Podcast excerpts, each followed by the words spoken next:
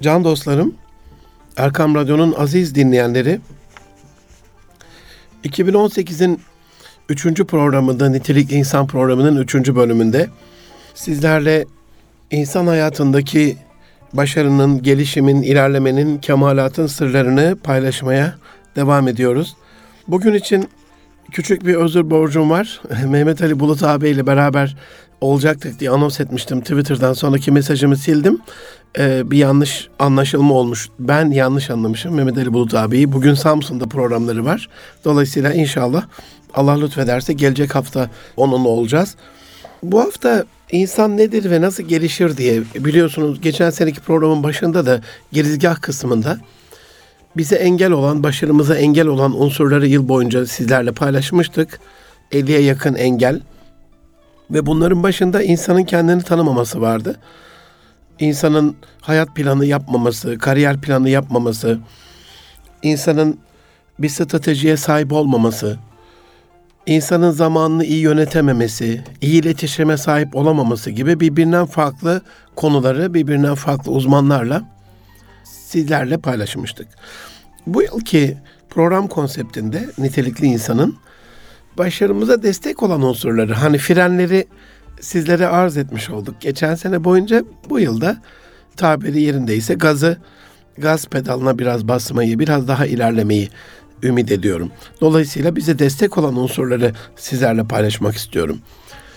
Bu haftaki konum, Nitelik İnsan programının bu haftaki konusu biraz insan nedir'e değinerek çok önemli bir unsur da hani ben bu yıl insan kendini nasıl geliştirir diye bir konsept üzerinde duracağım deyince işte gelen maillere bakıyorum, Twitter'daki paylaşımlara bakıyorum, mesajlara bakıyorum.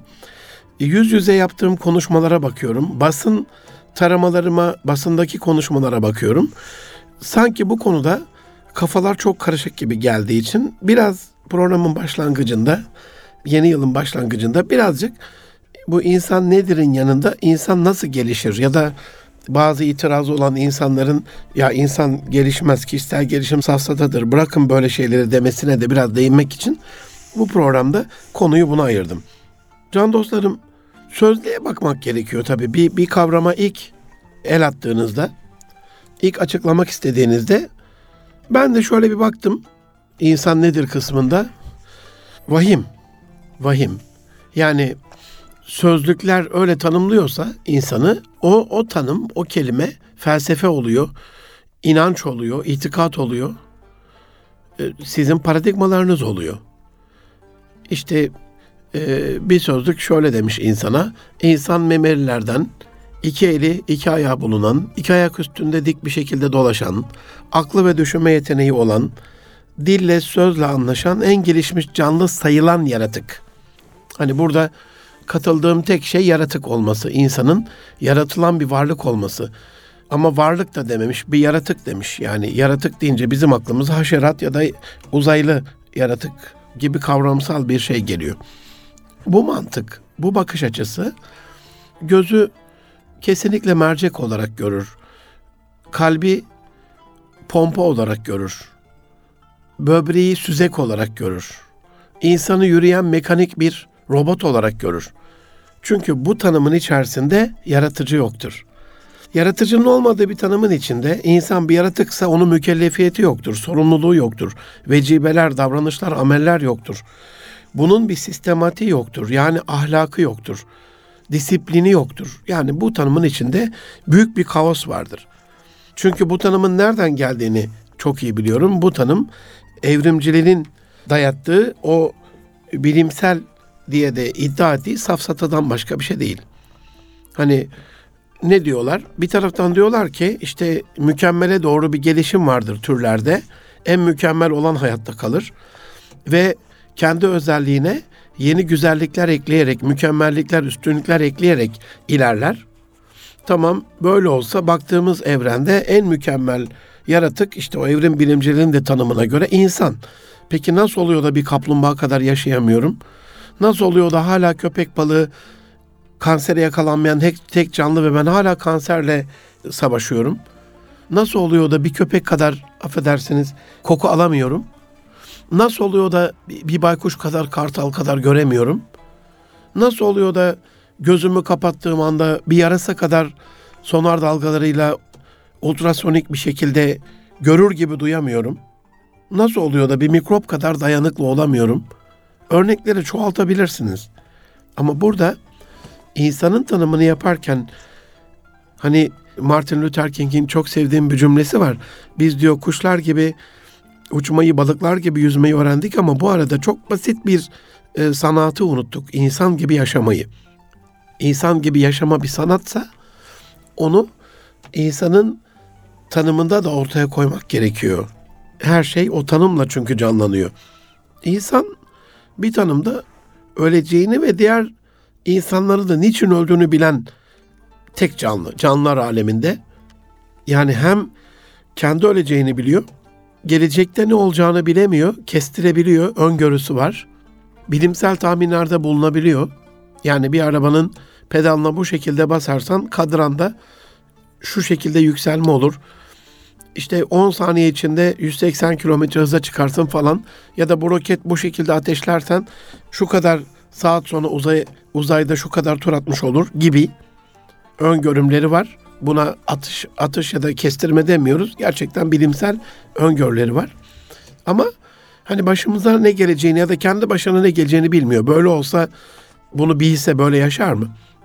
Bakıyorsunuz en eğlenceli, en akıl almaz, en çılgın vaktinde e, ruhunu teslim etmiş. Zaten ruhun olduğuna inansa, ruhsal bir varlık olduğuna inansa öyle bir hayatı da olmayacak. Buradaki bu tanımda çok sevdiğim şey insan öleceğini ve diğer insanların için öldüğünü bilen tek canlı da geçmişe yönelik bazı kestirmelerde bulunabiliyor insan. Yani geçmişte bakıyor bir insan bunu yapmıştı, şöyle yaşamıştı. Rabbimiz de Kur'an-ı Kerim'de zaten geçmiş kavimlerin başına ne geldiğiyle alakalı gezip dolaşmamız, görmemiz, onların yaşadığı yerleri yerlere bakmamız, incelememiz ve buradan bir ders çıkartmamızı söylüyor. Geçmişe göre geriye doğru connecting the dots backward geriye doğru noktaları birleştirmek Steve Jobs'ın bir konuşmasında vardı. Daha kolay oluyor. Connecting the dots ileriye doğru olmuyor. Hani geçmişte çocukluğumuzda vardı ya böyle bir sayfada 500 tane nokta. Sonra birden 500'e ya da birden 100'e kadar birden başlarsın, 2'ye gidersin, 3'e, 4'e, 5'e anlamsız bir çizgi olur. Noktalar zaten anlamsızdır ama yüze doğru geldiğinde bakarsın ortada bir tavşan çıkmış. Bir ev çıkmış, bir, bir, bir şey, bir araba çıkmış. Aynı bunun gibi insan geriye doğru noktaları tamamladığında analizini net olarak yapıyor. İşte bu insan böyle yaptığı için ha buradan da bir yükümlülük, bir vecibe düşüyor kendisine. Demek ki benim böyle yapmamam lazım. Yani bu tanımın içinde insanın hem öleceğini bilmekliğinden dolayı hem de başka insanların başına geçmişte ne geldiğinden dolayı ne hale düştüğünü bilmekliğinden dolayı bir idrak, bir şuur, bir akıl yürütmesi gerekiyor. Bunu kullanması gerekiyor. Elizabeth Kubler-Rossi ölürken en çok bağıran kişiler diyor, yaş- hiç yaşamayan kişiler. Yani hiç yaşayamıyorsan sesin daha canhıraş bir şekilde çıkıyor. Daha çok feryat ediyorsun. E, pişmanlık tabii bir de hiç çıkmayan ses var. İçin için ağlamalar. Kendini tanımak. Sponville'in bir cümlesi hayran hayran kendini seyretmek demek değildir diyor. İnsanın ne olduğunu ve ne olması gerektiğini araştırmasıdır. Dolayısıyla bunun içerisinde bir araştırma var. Hani Yunus'un bir ben vardır bende benden içeri dediği hani beni bende demen bende değilim. Bir ben vardır bende benden içeri. Ya da Mevlana Hazretlerinin söylediği nice insanlar gördüm üzerinde elbise yok. Nice elbiseler gördüm e, içinde insan yok. O, o zaman bunu biraz araştırmak, bunun üzerinde tefekkür etmek gerekiyor.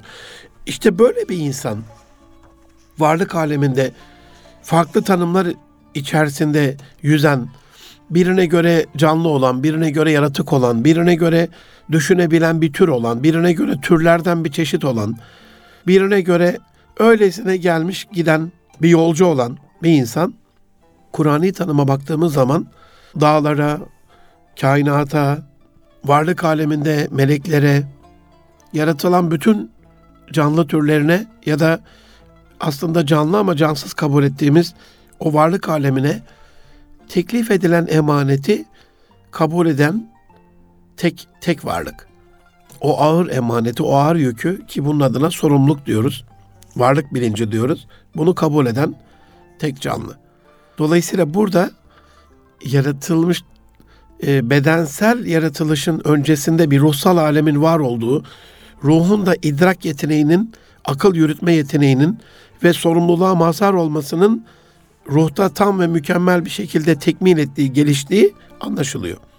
İşte böyle bir canlıya, böyle bir varlığa ruhlar aleminde kendisini geliştirmesiyle alakalı hani ruhsal gelişim var mı yok mu, ruh gelişir mi? Ruhun bazı ihtiyaçları var. O o ihtiyaçların yani ruhun beslenmesi gerekiyor öyle söyleyebiliriz. Ruhlar alemindeki o cevabıyla emaneti yüklenebilme sorumluluğunu kabulüyle bunu bilinçli bir şekilde istemesiyle insan en üstün varlık haline geliyor. Bir de bu emaneti kabul etmiş. Ruh zaten hani ve nefaka min ruhi Allah ona kendi ruhundan üfledi. Kur'ani ifadeye göre o zaten muhteşem bir şey ama bir de o muhteşem ruhun yükleneceği o ruhun taşıyıcısı olan ona beden hani ete kemiğe büründüm Yunus diye göründüm diyor Yunus. Onun bir de taşıyıcısı var. Onun da mükemmel olması gerekiyor. Varlık alemine baktığımız zaman değil mi? İşte onu da yine Kur'an-ı Tarım'da eşrefin mahlukat olması, ahseni takvim olması, inanılmaz güzellikte üstün bir varlık olması, görünüş itibarıyla da, hilkat itibarıyla da her şeyi yerli yerinde eline, yüzüne, gözüne baktığımızda parmak uçlarına, tırnaklarına, içsel alemine muhteşem bir mekanizma. İşte bu insan bu kadar muhteşem ve mükemmel olan ve kendi iradesiyle emaneti teslim almayı da kabul eden, bu emanete mazhar olan, bu imtihana gönüllü olarak katılan insan bu hayat yolculuğunda bazı hatalar da yapıyor. Küçük hatalar aff, affolunuyor. Büyük hatalar e, şefaate mazhar olabiliyor. Çok büyük kebairler Rabbimizin rahmetiyle, merhametiyle sevaba bile dönebiliyor ama bu bu hatada, bu kusurda inat ve bunu kasten ve cebren ve hileyle yapmış olmak esfeli safiliğine düşürüyor. Yani bir anda en mükemmel, en muhteşem, en üst mertebedeydik. Bir saniye sonrasında bakıyoruz. Resulullah Efendimiz'in söylediği gibi gündüz Müslüman, geceliğin kafir ya da geceliğin Müslüman ama sabahlıyor kafir olan bir dönemden bahsediyor. Herhalde günümüzün insanlığın yaşadığı o paradoks, o ikilem, o kısır döngü. Ya da daha kötüsü de var. Hani esfeli safiliğinde dönüş imkanı var. Bir hayata girmiş ve o hayatı yaşamış insan ama bir müddet sonra kendini kurtarabilir, hidayet nasip olabilir, iyi bir insan olabilir, dönüşebilir, dönebilir. Ama belhum edal olunca hayvandan da daha aşağı bir tavra gelince işte bu aşamanın kurtuluşu olmuyor. Öyle şeyler yapıyor ki insan hani ona insan demeye bin şahit ister. Şu anda gazetelerin üçüncü sayfa haberleri, manşet haberleri televizyonlarda o çığırtkanların gün boyu, gece boyu, sabaha kadar söyledikleri şeyleri tekrarlamanın bir alemi yok ama siz insanın şu çağda geldiği noktayı zaten yaşayarak, görerek şahit oluyorsunuz buna. İşte böyle bir hayatın içerisinde can dostlarım özellikle bırakalım filozofları, din büyüklerini. Onlar insanı belli tanımlarla yapmışlar. Asıl burada önemli olan siz kendinizi nasıl tanımlıyorsunuz? Siz kendinizi nasıl konumlandırıyorsunuz? Buna bir bakmak gerekiyor. Eğer hayatın kendi tanımı içerisinde sizin dışınızdaki insanlar muhteşem tanımlar yapıyor ve siz o tanıma katılmıyorsanız bu size bir yük olur, ağırlık olur. Bu kadar da atma dersin. Ben bunu nasıl yapacağım dersin. Dolayısıyla insanın kendini tanımasıyla alakalı bir özgüvene de ihtiyaç var. Özüne güvenmeye ihtiyaç var. Hayatını gerçekleştirmeye, kendin olmaya, kendini bulmaya, kendin olarak kalmaya bir, bir duruştur, bir iz bırakmaya ihtiyacı var insanın. Böyle yapabilirse mutlu ve huzurlu oluyor. Tanımı muhteşemse, mükemmelse. Dolayısıyla her programda sizler için acizane küçücük de olsa küçük ipuçları vermeye çalışıyorum. Ne olursunuz Rabbimizin büyük sorularından bir tanesidir. Zaten onun küçücük soruları olmaz. Fe eyne tezhebun. Nereye gidiyorsun? Nereye bu yolculuk ey insan? Bir dön, bir aslana bak, bir kendine bak, bir aynada kendini bir gör. İşte saçını düzeltiyor aynada. Kendini gör deyince işte makyajını tazeliyor. Yok bilmem şurasını burasını düzeltiyor. Bu değil ki. Aynaya bakmak bu değil ki. Yani feyene tezebunda nereye gidiyorsun? Bu soru hiçbirimizin hayatının öyle içinden rastgele geçip gelecek kadar değersiz, kalitesiz, kıymetsiz bir hayat olmadığının idrakini gerektiriyor. Böyle bir mükellefiyet gerektiriyor. Nereye gidiyor hakikaten insan? Hani ilk başta söylemiştim ya, insan öleceğini bilen tek canlıysa bakıyorsunuz kurbanda.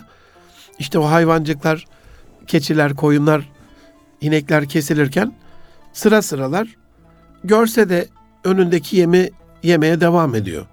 Hani az bir akıl olsa değil mi? Orada başka bir şey olması lazım ama o, o yoksun.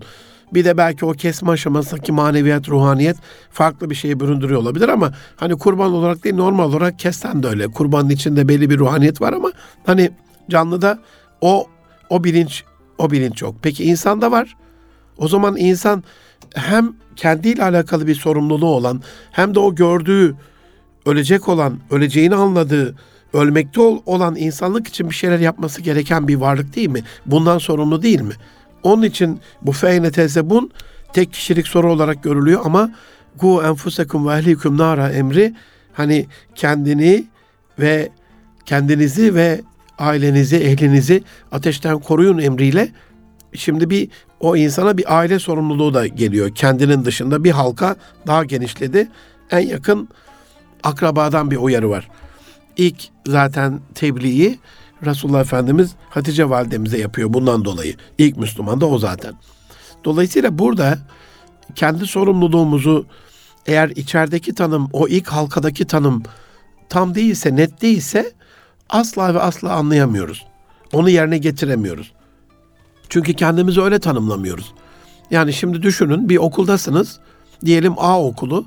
A okulunun mensubu eğer olmak sizin için bir şerefse A okulunun öğrencisi gibi davranmak daha kolay olur. Ama sizi A okulundan zorla B okuluna getirdiler ve siz okulla ilgili hiçbir adiyet duymuyorsanız B okulunun kuralı ne olursa olsun aklınız hem A okulunda kalır hem de A okulu mensup gibi davranmaya devam edersiniz. İşte bu aşamada insanın kendi sorumluluğu, kendi e, mükellefiyetiyle alakalı tanımını kafasında netleştirmesi lazım. Buna da power of declaration deniyor. Yani deklare etmenin, ilan etmenin, karar vermenin, ikrar etmenin gücü. Ben şöyle bir insanım ve benim temel değerlerim, ahlaki değerlerim, inanç değerlerim, itikadi değerlerim, e, sosyal değerlerim, şunlar şunlar şunlar diye böyle bir madde madde oluşturacağınız bir şey olması lazım. Mesela kendimden örnek vereyim. Ben alıngan bir insanım. Hassas bir insanım. Balık burcu bir insanım. Anne cihazını 8 yaşında kaybeden bir insanım. Anneden öksüz bir insanım. Dolayısıyla bu tanımları kendim için yaptığımda ben bunun farkındaysam, biliyorsam diyelim bir kırgınlık olduğunda bir dakika diyorum. Önce kendime geliyorum. Bu, bunu bunu yapmadığım dönemlerde çok rahatsızlık çektim. Bu durum diyorum acaba gerçekten alınacak bir şey mi? Ey Münir bir dur. Yoksa bu gerçekten hafif bir şey de sen bu alınganlığından, balık burcu olmandan, anneni kaybetmiş olmaktan, psikolojik olarak kendini biraz zayıf hissetmenden kaynaklanan bir şey mi? Bir dakika dur diyorum. Ha bu aşamada kendi gücüm yetmezse aklına güvendiğim insanlarla da istişare edip bu konunun cevabının ne olması gerektiğiyle alakalı. Mesela geçenlerde şöyle bir şey yaşadım.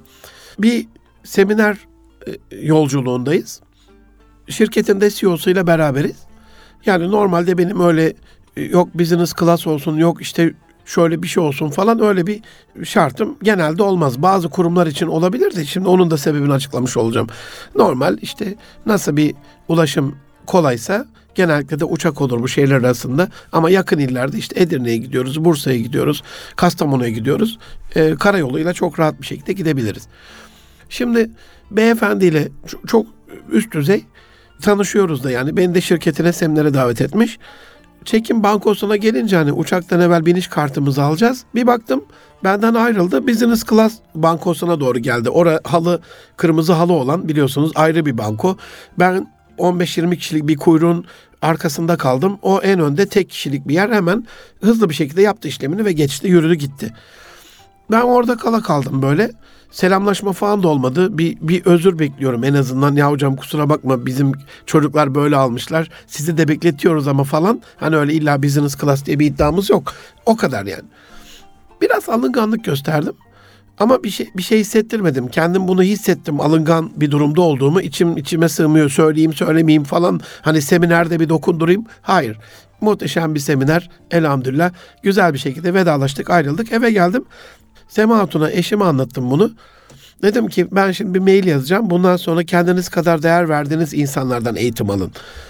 Eşim dedi ki bir tane böyle yapma. Sen eğiticisin, öğreticisin. Böyle yaptığında bir şey öğretmiş olmazsın. Sadece uzaklaştırmış olursun. Onların eğitilmeye ihtiyacı var. Bunu kendi tavırlarınla değerli olduğunu, bu, buna bir değer verilmesi gerektiğini, insana değer verilmesi gerektiğini kendi tavırlarınla gösterebilirsin. Çekip giderek, küsüp giderek o değer gösterilmez. Allah razı olsun. Bu güzel fikre de uydum ve şu anda da gayet güzel bir süreçteyiz e, o kurumla alakalı.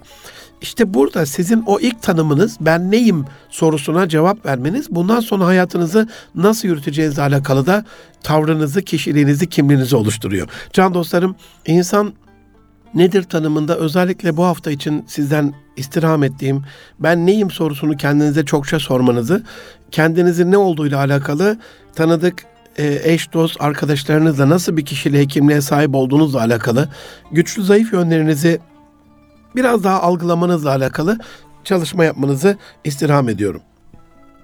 İkinci bölümde insan nasıl gelişir konusunda birazcık paylaşımda bulunmak istiyorum.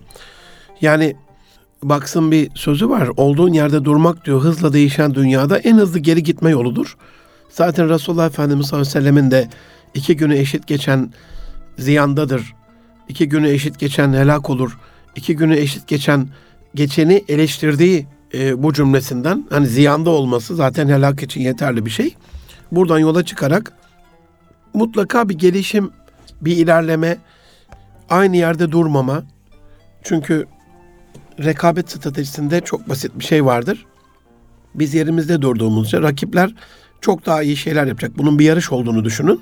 O yarışta ne oluyor? 4 çarpı 100 bayrak yarışındasınız. 4 yarışmacıdan bir tanesiniz. Siz bayrağı tutuyorsunuz. Diğer 3 yarışmacı sizden o bayrağı almadan bir kere onlar yarışamıyor. Ya da götürdünüz ama yavaş götürdünüz. Onlar ne kadar hızlı olursa olsun öbür takımları geçme şansınız olmuyor. Dolayısıyla insanın burada o yarış içerisindeki diğer kişilerin, yarıştığı kişilerin e, hızını bilmesi lazım. Yani çevresel bir tanışıklık da lazım. Sadece kendini bilmek de yetmiyor. Rakipler ne yapıyor? Diğer insanlar ne yapıyor? Mesela e, savaş hukukunda Kur'an-ı Kerim bize düşmanlarımızın silahlarına uygun bir mukabelede bulunmak adına onların gücü kadar bir hazırlık yapmamızı ya da onların silahına mukabil bir hazırlık yapmamızı. Adam geliyor füzeyle sen de eline sapanı almışsın ya da taşı almışsın bekliyorsun yani. Çok akılcı bir şey olmasa gerek. İnsanın kendini geliştirmesiyle alakalı Theodore Roosevelt'in, Amerikan Başkanı Roosevelt'in bir sözü var. Bir insanı diyor ahlakan eğitmeden sadece zihnen eğitmek topluma bir bela kazandırmaktır. Dün de Yıldız Teknik Üniversitesi'nde bununla ilgili bir çalıştaydaydık. Orada da biraz konuşuldu. Yani eğitim sistemimiz, eğitim sistemimiz hep bakıyoruz. Hani zihinsel olarak çok güzel şeyler var, bilişsel olarak çok güzel şeyler var ama topluma baktığımızda orada ahlaken çok güzel şeyler olduğuyla alakalı çok iyi fikirlere, örneklere sahip değiliz. İnsan candır derler ya dostlarım. Yaşar güç kazanır, öğrenerek özellikle bilgi en büyük güçtür ya da modelleyerek birbirinin iyi örneklerini, iyi hasletlerini alarak doğru kararlar verir. Bu kararlar doğruysa adaletli olur. Hani her şeyi yerli yerince, ömrünü, kaynaklarını yerli yerince kullanma sanatı ya adalet. Fıtratı kendisine emanet edildiği için buna adaletle muamele ederse liyakat kazanır. O kendine emanet edilen fıtratına adaletle muamele ederse liyakat kazanır ve liyakatlı insanlar o mükemmelliğe, kemalata kavuşur. Yani gelişim kesinlikle ve kesinlikle haktır can dostlarım. Her insan gelişebilir ama şimdi ben hani programın başında arz etmiştim. Bu yıl Allah kısmet ederse size insanın başarısında ona destek olacak unsurları size anlatacağım ama bir de kamuoyuna baktığımız zaman, topluma baktığımız zaman bazı bir takım insanlar var. İşte kişisel gelişim safsatası diyenler var. Kişisel gelişim salatası diyenler var. Kişisel kişisel gelişim mi olur diyen var. Yani bu arkadaşlarım ben eğer kişisel gelişimciler adına diyelim ben de onlardan birisiysem bendeki kusurlardan dolayı konuya karşı çıkmasını kabul edebilirim. Yani biz demek ki layık değiliz. İyi örnekler yok. Ya da bunu kişisel gelişime alet ederek işte Budizmi ya da Sufizmin içinde karışık Taoizmi, Budizmi anlatarak kafa karışıklığı oluşturmaya çalışanlar varsa tamam anlarım.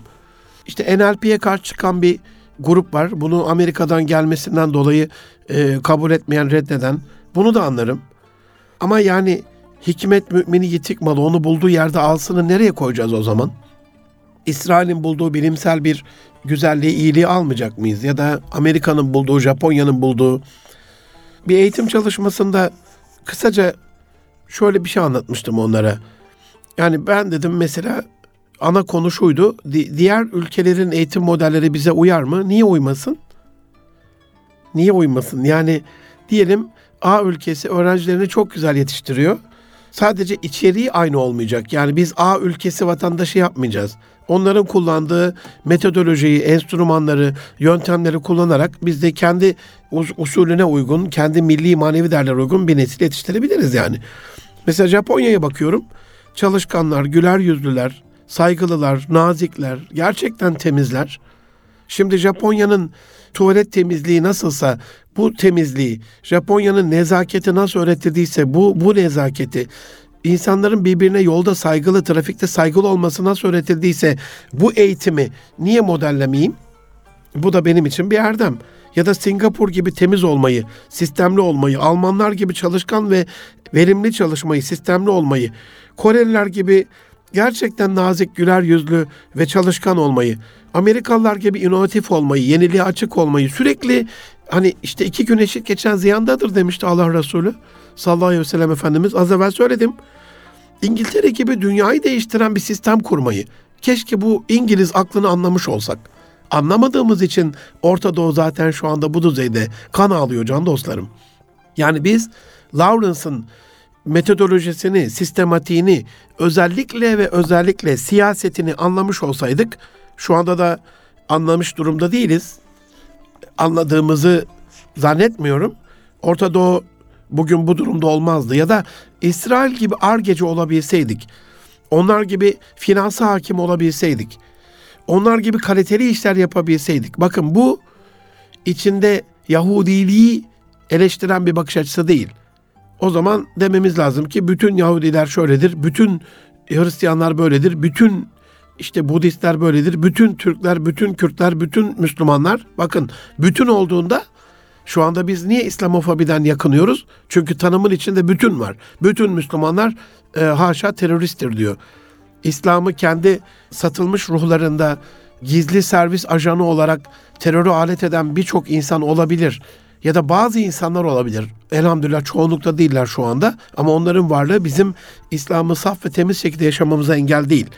Dolayısıyla burada biz şu uzay çağını, dijital çağı, Endüstri 4.0 yaşarken işte robotlarla alakalı bunlarla mücadele ederken bir taraftan da rakiplerle mücadele ederken bir taraftan kendi içimizde insanı geliştirmeye çalıştığımız, dönüştürmeye çalıştığımız bir serüvende ya bu bırakın böyle şeyleri bunlara gerek yok diyen bir kişiyle de ya da kişilerle de e, mücadele ediyoruz.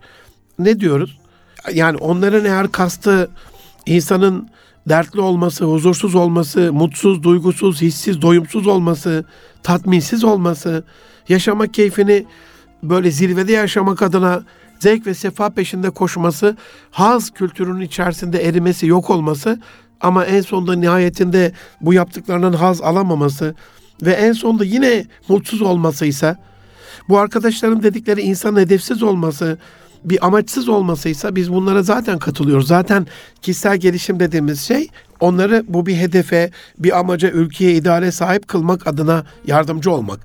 Yani hedef belirlemenin de, zamanı yönetmenin de, bir toplantı yapmanın da, güzel konuşmanın da bir ilim olduğunu, iletişim sanatının, takımdaşlık sanatının, ortak çalışmanın, bir proje yönetmenin, bir stratejiye sahip olmanın da bir erdem olduğunu anlatmaya çalışıyoruz iyi örneklerle. Bakıyoruz bir şirket şu süreçleri kullanarak kurumsallaşmış. Demek ki öbür şirkette bunu modelleyerek, taklit ederek değil. Çünkü o şirketin yapısı öbüründen farklıysa aynı tepki ya da aynı etki sonuç olmayabilir. Amenna. Ama bellidir işte. Mesela şirketlerin kuruluşunda bir kuruluş ana sözleşmesi vardır. Bütün şirketler bu ana sözleşmeye madde madde yazarlar maksat mevzu kısmında. Şimdi ben en iyi şirketlerden maksat mevzu kısmında bir modelleme yapamaz mıyım? Çok güzel yapabilirim. Onlar şöyle kurmuşlar ben de öyle kurabilirim gibi. Ya da A kişisi şu şekilde bir dünya turu yapmış deneyimlerini de sosyal medyada paylaşmış. Şuralara gitmiş, buralarda yemek yemiş. Aynısını yapmam gerek yok ama bana inanın büyük bir kolaylık sağlar. Büyük bir şekilde yardımcı olur. Hac ve Umre'ye giden kişilerden çok iyi biliyorsunuz. Görmüşsünüzdür, vardır çevrenizde. Gitmeden evvel e, orada başı belaya girmesin, sıkıntıya girmesin diye hemen daha evvel hac ve umreye gitmiş birine gidip ondan yardım alır. Şurada ne yapalım, burada ne yapalım, dualarını ezberler, kıyafetlerini alır ya da en son dönerken bir hediye şeyi var şu anda furyası. Hani nereden hediye alayım? Kimden uygun ve kaliteli yüksek fahiş fiyat ödemeden hediye alayım gibi işte budur hayat budur zaten. Bizim yaptığımız da ondan başka bir şey değil.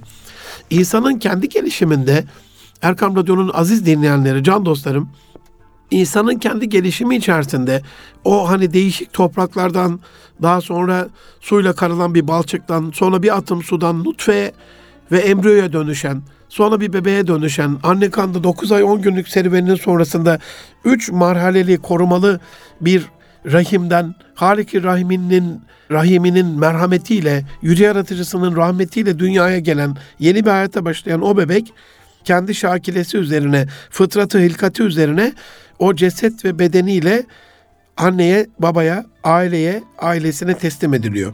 Şimdi böyle bir insanın gelişimi yok demek nasıl bir şeydir sizce? Bir kere bedensel bir gelişimi var. Yani Allah bize bunu gösteriyor. Bir ağaca bakıyorsun onun gelişimi var. Bunu bize gösteriyor. Bir ota bakıyorsun, bir böceğe, bir canlıya, bir varlığa bakıyorsun. Bir gelişim var. Toplumlara bakıyorsun. Bir gelişim var. Orada insan bunun arkasında duramaz. Ama bir de insanın böyle nefsi, kalbi, aklı, idraki fehmetmesi, sudur kalpten farklı bir kavram olarak ve içeride bir ruh e, onun işlemcisi olarak iradesi, gönlü ve canı var. İnsan kesbiyle, şuuruyla, ilhamıyla, duygusuyla, algısıyla ilk başta söylediğim o toprak vasfıyla, ceset ve beden vasfıyla sahip olduğu idrak, akıl e, ve ruhtan dolayı can vasfıyla ve algılarıyla, duygularıyla aldığı ilhamla ya da şuuruyla kesbettiği e, varlık aleminden, alemden aldığı bilgilerle bir donanıma sahip oluyor. İşte bu insanı biz kendi hayat yolculuğunda bedensel bir e, gelişim planına e, sevk ediyoruz. Yani biz kişisel gelişimde yaptığımız şey bu. Bedensel gelişimde şöyle düşünün. Şimdi bunu iyi inşallah iyi açıklayabilirim. Bunu açıklarsam diğer konular biraz daha e, rahat anlaşılır. Şimdi diyelim insanın bilişsel, entelektüel, ilmi, duygusal, hissi, düşünsel, zihni, mental, psikolojik, inançsal, imani, manevi, kültürel, harsi anlamda spiritüel, ruhani, uhrevi alanları var. Bu alanlarda bir gelişim söylüyoruz. O hocam bu kadar abartmayalım da diyebilirsiniz. Mümkün değil böyle bir kişisel gelişimle bunlar olmaz, bunlar safsata da diyebilirsiniz. Saygı duyarım. Ama açıklamama izin verin lütfen. Çevrenizde de bu tür kişisel gelişim düşmanları varsa onlara da açıklarsanız seviniriz. Şöyle düşünün. Diyelim bir kişisel gelişim uzmanı bedensel anlamda bir koçluk yapıyor.